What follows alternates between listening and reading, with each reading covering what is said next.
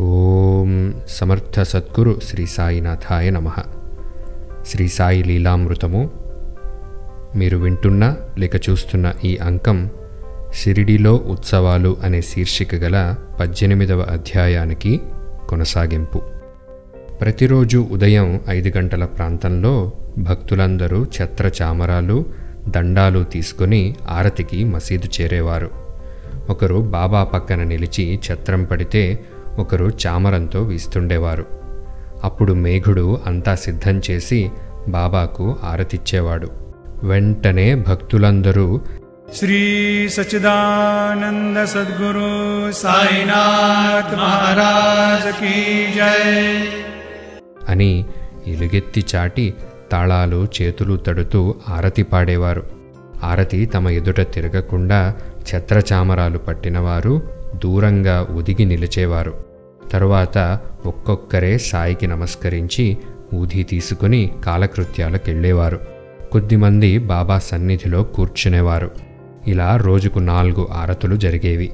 మేఘుడు జీవించి ఉన్నంతకాలం అతడే ఆరతిచ్చేవాడు.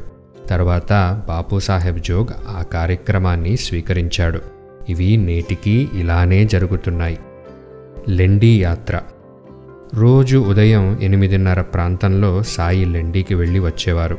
అప్పుడు మొదట మసీదు ముంగిట వాద్యగాళ్ళు చేరి మేళం వాయించేవారు. టోపీ దండం ప్రత్యేక దుస్తులు ధరించిన ఇద్దరు సేవకులు మసీదు మెట్ల వద్ద నిలచేవారు. వారందరితో కలిసి సాయి బయటకొచ్చి మసీదు మలుపులో మారుతి ఎదుటికొచ్చి అటువైపుకు కుడిచేత్తో చిత్రమైన సైగలు చేసేవారు. తర్వాత నాలుగు దిక్కుల వైపు తిరిగి తీక్షణంగా చూస్తూ అవే సైగలు చేసేవారు. తర్వాత గురుస్థానం దగ్గరనున్న వీధుల కూడలిలో నిలిచి అచటి వేప చెట్టు వైపుకు చూస్తూ తమ గురుస్థానానికి శ్రద్ధాంజలి చెప్పుకుంటున్నట్లు సైగలు చేసేవారు. తరువాత మిగిలిన మూడు దిక్కుల వైపుకు అలానే సైగలు చేసేవారు. వాడాలోని వారు అప్పుడే షిరిడీ చేరిన భక్తులు వారిని అక్కడ దర్శించి నమస్కరించుకునేవారు. తరువాత ఆయన దక్షిణంగా ఉన్న వీధుల కూడలిలో నిలిచి సైగలు చేసేవారు. ఇప్పుడక్కడ గుర్తుగా గూటిలో సాయి పాదుకలు ప్రతిష్ఠించారు. అక్కడ పిలాజీ గురవ్ ఇల్లు మాత్రమే ఉండేది. అక్కడ నుండి లెండి కనిపించేది. ఒకరోజు ఆ సమయంలో లెండిలోని ఒక చెట్టును ప్రభుత్వ కూలీలు నరుకుతున్నారు. అది చూచి గురవ్ కుమారునితో సాయి ఆ చెట్టు నరకవద్దని చెప్పు. దానికి ప్రాణముంటుంది అన్నారు. ఆ యువకుడు వారు మనం చెబితే వింటారా అన్నాడు. క్షణంలో బాబాకు కోపం వచ్చి వెధవా నీకెంత తెలివి పెరిగిందిరా? అని అతణ్ణి ప్రక్కనే చూస్తూ ఊరుకున్న బూటీ జోగ్ ఫస్లేలను కూడా కొట్టారు.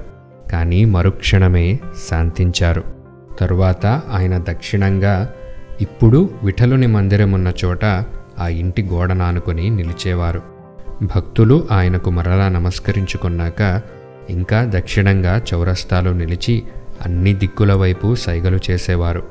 అక్కడ నుండి పడమరగా ఇప్పుడు కానిఫ్నాథ్ మందిరమున్న చోట రహదారి పక్కనే నిలిచి మొదట ఖండోబా వైపు తరువాత మిగిలిన దిక్కుల వైపు తిరిగి సైగలు చేసేవారు. అక్కడి నుండి ఉత్తరంగా రహదారి ప్రక్కనే నడిచి లెండీకి చేరేవారు. అందులోకి దక్షిణంగా ఉండిన చిన్న బాటన సాయి అబ్దుల్లా లెండీలోకి ప్రవేశించేవారు. మిగిలిన వారు తూర్పుగా ఉన్న బాట వద్ద వేచియుండేవారు సాయి ఆ తోపులో నిత్యకృత్యాలు తీర్చుకునేవారు. మానవ శ్రేయస్సు కోసం సాయి నిత్యము అక్కడ సల్పిన కృషికి ఆ చెట్లు ఆయన స్థాపించిన శాశ్వతమైన జ్ఞానజ్యోతికి ఆనందదీపము సంకేతాలుగా నిలిచాయి. అక్కడ నిత్యకృత్యాలు తీర్చుకున్నాక సాయి వచ్చిన దారినే తిరిగొచ్చేవారు గాని తూర్పుగా దగ్గర దారిన మసీదుకొచ్చేవారు కాదు. జీవుల శరీరంలో శ్వాస ప్రకృతిలోని మానవతా ధర్మాలలాగా సాయి కూడా తమ పంథాను ఎన్నడూ మార్చేవారు కాదు. సిరిడిలో మనం ఎప్పుడు నడిచినా ఆ బాటలోని ప్రతి ఇసుక రేణువు సుమారు అరవై సంవత్సరములు సాయి సంచారంతో పవిత్రమైనదని గుర్తుంచుకోవాలి. ఉరుసు శ్రీరామనవమి. సిరిడిలో జరిగే పండుగలన్నింటిలో మత సామరస్యమే సాయి సంకల్పం గనుక షిరిడీలో శ్రీరామనవమి జరపాలని హిందువులకు ఉరుసు జరపాలని ముస్లింలకు స్ఫురించింది. కోపర్గాంలో సర్కిల్ ఇన్స్పెక్టర్గా పనిచేసిన గోపాలరావు గుండుకు మూడు వివాహాలు చేసుకున్న దాము అన్నాకు రెండు వివాహాలు చేసుకున్న బిడ్డలు కలగలేదు. చివరకు సాయి ఆశీస్సులతో వారికి సంతానం కలిగింది. అందువలన వీరు పద్దెనిమిది వందల తొంభై ఏడులో సాయి సన్నిధిలో ఉరుసు జరపాలనుకున్నారు. కానీ ఆ గ్రామాధికారి అడ్డు చెప్పడం వలన ప్రభుత్వం ఒప్పుకోలేదు గాని చివరకు సాయి అనుమతించింది. నాడు శ్రీ రామనవమి కూడా అయ్యింది. ఆ ఉత్సవానికి ఎందరో జనమొస్తారు. ఆ ఊరిలో ఒక బావి ఎండిపోయింది. రెండవ దానిలోనివి ఉప్పు నీరు. అప్పుడు బాబా ఆ బావిలో పూలు వేశారు. అప్పటి నుంచి అది మంచినీరైంది. ప్రక్క గ్రామాల నుండి కూడా నీరు సరఫరా చేశారు. ఊళ్ళో ఎన్నో దుకాణాలు వెలిశాయి. ఆ ముందు రోజు రాధాకృష్ణ ఆయి మసీదు కడిగి మసిబారిన గోడలు శుభ్రం చేసేది. సాయి మసీదులో ఉంటే చెయ్యనివ్వరని ఆయన చావడికి వెళ్ళిన రాత్రే ఆమె ఆ పనులు చేసేది. ఉరుసుకు దాము అన్న నిమోన్కర్లు రెండు జెండాలు అమీర్ శక్కర్ దలాల్ చందనము సమర్పించేవారు. ఆ గంధం ఒక పళ్ళెంలో ఉంచి జెండాలతో పాటు మేళ తాళాలతో ఊరేగించి చివరకు ఆ గంధం మసీదులో గోడల మీద చేతులతో అద్దేవారు. జెండాలు మసీదుకు రెండు వైపులా కట్టేవారు. ఉత్సవం ఏర్పాట్లన్నీ తాత్యా చూస్తే భక్తుల అవసరాలు రాధాకృష్ణ ఆయి చూచుకునేది. భారీ ఎత్తున అన్నదానం కూడా ప్రతి సంవత్సరము జరిగేది. భీష్మ అనే భక్తునికి పంతొమ్మిది వందల పదకొండులో శ్రీ రామనవమి కూడా జరపాలని తోచి సాయిని కోరితే ఆయన సమ్మతించారు. సంత్వాడ లేక సొంఠి పటిక బెల్లం పొడితో చేసిన ప్రసాదం రాధాకృష్ణ ఆయి తయారు చేసేది. మసీదంతా పచ్చని తోరణాలు కట్టారు. రామజననం సందర్భంగా రాధాకృష్ణ ఆయి మసీదులో ఒక ఊయల కట్టింది. భీష్ముడు కీర్తనకారుడుగా నిలిచాడు. భీష్ముని కీర్తనకంతా సిద్ధమవగానే సాయి కాకామహాజనితో ఏమిటి హంగామా? అన్నారు. రామనవమి సంగతి చెప్పగానే నింబారు వద్దనున్న ఒక పూలమాల హార్మోనియం వాయించనున్న కాకామహజని మెడలోనూ మరొకటి భీష్ముని మెడలోనూ వేయించారు. కీర్తన దిగ్విజయంగా ముగిసింది. భక్తులు తన్మయులై జయకారాలతో నృత్య గీతాదులతో గులాబ్ అనే ఎర్రని పొడి పైకెగురవేశారు. అది సాయి కళ్ళల్లో పడటంతో ఆయన ఉగ్రులై అందరినీ తిట్టారు. ఎటువాళ్ళటు పారిపోగా కొద్దిమంది మాత్రం ఆ తిట్లను ఆశీస్సులుగా స్వీకరించారు. మానవులలోని అరిషట్ వర్గాలనే రాక్షసులను చంపడానికి రాముడు అవతరించినప్పుడు సాయి ఆవేశపడడం సహజమే.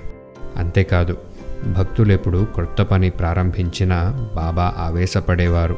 అప్పుడు ఆయన ఊయల విరగ్గొడతారని భయపడి కాకామహాజని దానిని విప్పబోయాడు. సాయి శాంతించి ఉత్సవం పూర్తి కాలేదని చెప్పి వారించారు. నాటి ఆరతి మరోరోజు కీర్తన గోపాల కళోత్సవాలు కూడా చక్కగా జరిగాయి. ఇలా ఒకే రోజు రామనవమి పగలు జెండా ఉత్సవము సాయంత్రం గంధము జరిగాయి. భక్తులు మతభేదాలు మరచి రెండింటిలోనూ ఉత్సాహంగా పాల్గొన్నారు. పంతొమ్మిది వందల పదమూడవ సంవత్సరం నుండి నవమికి ముందు నామసప్తాహం కూడా ప్రారంభించారు. ఆ సంవత్సరం బాలభువామాలి పంతొమ్మిది వందల పద్నాలుగులో బాలబువా సుతార్లు కీర్తన చేశారు. ఆ తర్వాత నుండి సాయి ఆ సేవను దాసగణకు అప్పగించారు. క్రమంగా ఆ ఉత్సవానికొచ్చే జనుల సంఖ్య కొన్ని సంవత్సరములలో డెబ్భై ఐదు వేల దాకా పెరిగింది. అయినా అంటువ్యాధులు కలహాల వంటివి ఎన్నడూ జరగలేదు. దుకాణాలు సంతర్పణలు కుస్తీ పోటీల వంటి వినోద కాలక్షేపాలు పెరిగిపోయాయి. గుర్రము పల్లకి రథము వంటపాత్రలు మొదలైనవి భక్తులు సమర్పించడంతో సాయి సన్నిధి ఒక సంస్థానంగా రూపుదిద్దుకున్నది. అయినా నేటి విద్యుత్ దీపాలకు అతీతంగా వెలిగే నక్షత్ర గ్రహ గోళాలలాగా మహానగరాల సవ్వడి మాటునున్న అతి సామాన్యము అపారము అయిన ఆకాశంలా ఈ వైభవం చాటున సాయి మాత్రం మహత్తరము అతి నిరాడంబరము అయిన జీవితాన్నే కొనసాగిస్తున్నారు. ఒక రామనవమికి మహానగరాల నుండి కోటీశ్వరులెన్నెన్నో మిఠాయిలు తెచ్చి అర్పించారు. కానీ సాయి నా భోజనం ఇంకా రాలేదు అన్నారు.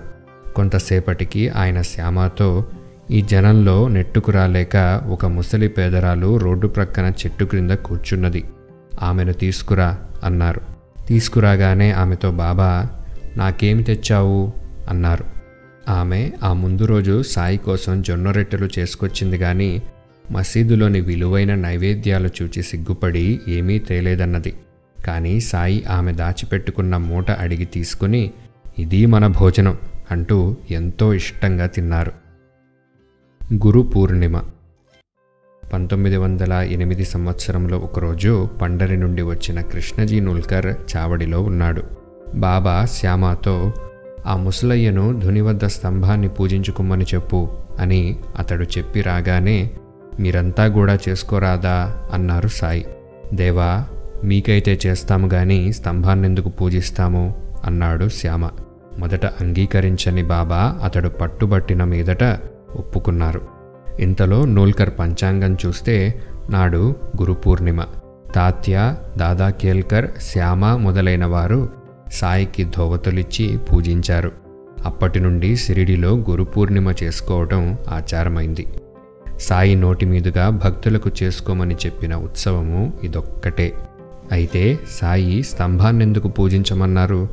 భక్తుల శ్రేయస్సు కోరి మాత్రమే గురువును సేవించు అన్న భావాన్నే సంకేతంగా సాయి చెప్పారు.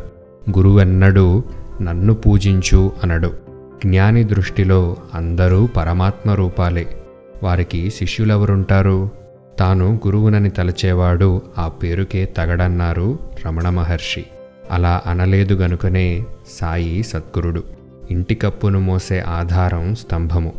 అది నేలలో దృఢంగా నాటుకొని ఉంటుంది. అదే దాని బలము. ఆ బలంతోనే అది ఆ భవనాన్ని ఆశ్రయించే వారందరినీ రక్షిస్తుంది.